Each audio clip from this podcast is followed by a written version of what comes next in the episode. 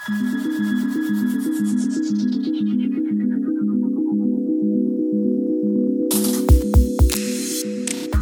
is Sidebar, where we break away from the echo chamber to give you the inside track on the latest legal issues and trends in business, law, and society, and predict what they mean for your future.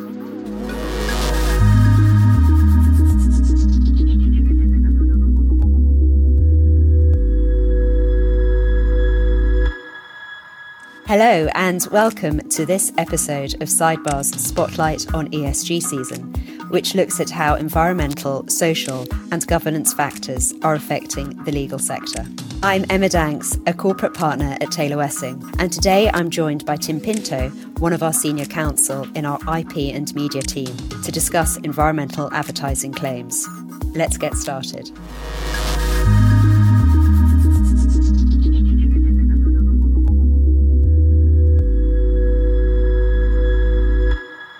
So, first of all, looking at why environmental claims are important, the government has set a net zero target for 2050. And so consumers are looking for businesses to be more environmentally friendly.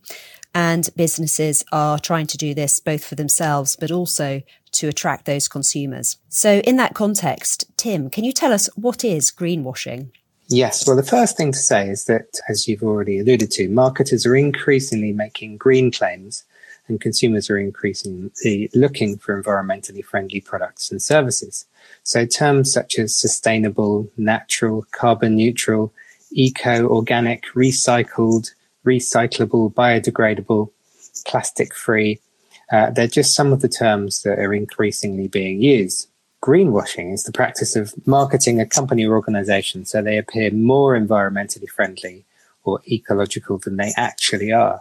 So while many companies and marketers use descriptive terms fairly and accurately, others have been accused of making unfounded or misleading claims to try to persuade consumers to buy their products or services. In summary, greenwashing is making misleading environmental claims. So, which regulators are you seeing being involved in, in monitoring those environmental claims in advertising and what kind of guidance have they published? Well, very good question because a lot of uh, the UK regulators are looking at this at the moment. So, the UK's Advertising Standards Authority, the ASA, the Competition and Markets Authority, the CMA, the Department for Environmental, Food and Rural Affairs, DEFRA, and the Department for Business Energy and Industrial Strategy, BEIS, they've all set out guidance on making environmental claims. I mean, I'd say the ASA is probably the most important one for general marketing for businesses in the UK. And they have a couple of codes, the BCAP code, which is for broadcast, and the CAP code is for non-broadcast. And they have specific sections on making environmental claims. The ASA has actually conducted a review of the rules in September 2021 and it's decided that while the existing rules are okay, the rising number of misleading green claims warranted further guidance. And um, they've provided uh, guidance for agencies and marketers, and they're also conducting inquiries on uh, environmental claims in relation to aviation, cars, waste, animal-based foods, and heating, just as examples. The CMA, which is the sort of consumer regulator in the UK, they've set out a green claims code and that states that claims must be truthful and accurate, clear and unambiguous, and fully substantiated. And they've undertaken a review of environmental claims in the fashion sector, but uh, they're looking at other sectors as well. So it sounds, Tim, like there's quite a large body of regulation for businesses to be aware of. Where do you suggest the starting point is for them when they're assessing marketing claims? What rules do they need to know about? Yeah, very good question. I'd say that even though there's quite a lot of different rules and regulations, the best place to start is the UK's CAP code, which is for non-broadcast ad. That's administered by the Advertising Standards Authority, the ASA. And the way to start is look at section one, which says the central principle for all marketing communications is that they should be legal, decent, honest, and truthful and they should be prepared with a sense of responsibility to consumers and society. But crucial to the issue of greenwashing is section three, which covers misleading advertising. And in summary, marketing communications must not materially mislead consumers, either through what they include or what they don't include, and consumers must be given sufficient information to make informed decisions in relation to products, and marketers must hold documentary evidence which objectively substantiates the claims they make. And then on uh, in section 11 of the code, there's a specific section on making environmental claims. And the most important rules are that the basis of environmental claims must be clear. Unqualified claims could be mislead if they omit significant information. And the rule I think is the most important that catches people out the most is that marketers must base environmental claims on the full life cycle of the advertised product unless the marketing communication states otherwise and must make clear the limits of the full life cycle. If a general claim cannot be justified, a more limited claim about specific aspects of a product may be justifiable. Marketers must ensure that claims that are based only on part of the full life cycle do not mislead consumers about the product's total environmental impact. So it sounds like the full life cycle of a product is very important. Can you tell us a bit more about what that actually means? Sure. Yeah, it's it's not obvious, I think, to most advertisers, but the full life cycle of the product is basically the whole of the product or services um, life cycle, including its supply chain, and that will include how and where it was manufactured or produced or carried out, how it is transported from the place of manufacture or origin, its use or performance, uh, the disposal of the product and any waste or byproducts caused by the product, uh, and the consequences of any environmental benefit claimed, the period in which it will be realized, and whether the product or service has an overall adverse impact on the environment. And can you give us any examples of where the ASA has ruled that advertisers have actually breached the code? Sure. The first example, and these are actual ASA decisions which went against the advertisers. The first example was a radio advertisement for Shell Go Plus, and the voice on the radio ad for the energy company claimed, although you might not be able to see it, your small actions can have a real impact with Shell. Drive carbon neutral by filling up and using Shell Go Plus today. Make the change, drive carbon neutral.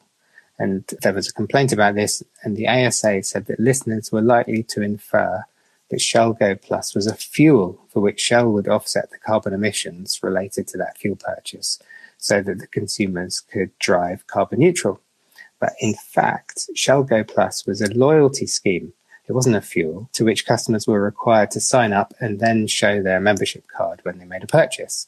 And the carbon emissions relating to that fuel purchase would then be offset by Shell and the ASA ruled there was nothing in Shell's advertisement which might indicate that Shell Go Plus was actually a loyalty scheme rather than a fuel, and so the ad was misleading. And in summary, the ad just wasn't clear enough. The second example was a press ad for Arla organic farm milk, and that stated, good for the land, helping to support a more sustainable future. So what did that mean? Well, the ASA ruled that consumers would think it means that the production of the organic farm milk was undertaken in a way that would have had an overall positive impact on the environment, taking into account its full life cycle from start to finish.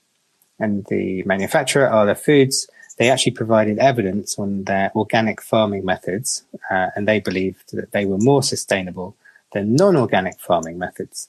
However, they failed to provide evidence that the organic milk production had an overall positive impact on the environment, taking into account the full life cycle. So the ASA ruled the ad was misleading, and this this example shows that the claim went further than Arla Foods could actually substantiate with their evidence. Those are some really fascinating day to day examples, Tim, and it just shows how businesses are trying to get a competitive edge by using ESG. So I think that's a key takeaway for business that ESG is only going to increase in importance. Uh, so, what tips would you have for our listeners about how they actually stay on the right side of the law in this respect? The first thing is just be aware regulators are increasingly scrutinizing environmental advertising and marketing claims. Secondly, marketers should expect that members of the public and campaign groups and competitors will challenge their environmental advertising claims. It's amazing how often, you know, members of the public or an environmental body will pick up on an ad and just challenge it. Thirdly, businesses need to be very clear when making any green claims.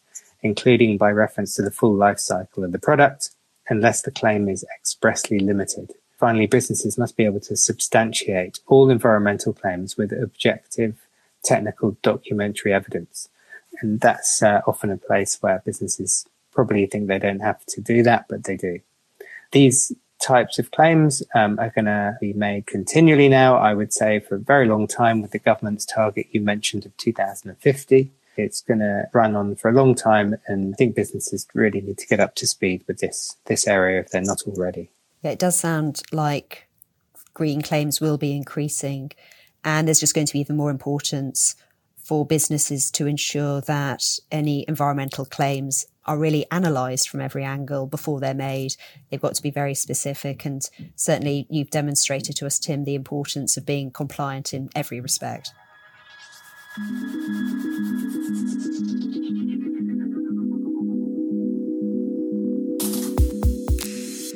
That's it for this episode of Sidebar. Tim, thanks for joining me today. Look out for more from our Spotlight on ESG season soon. If you'd like to learn more about what ESG might mean for you, please visit our website at taylorwessing.com forward slash ESG. And don't forget to subscribe.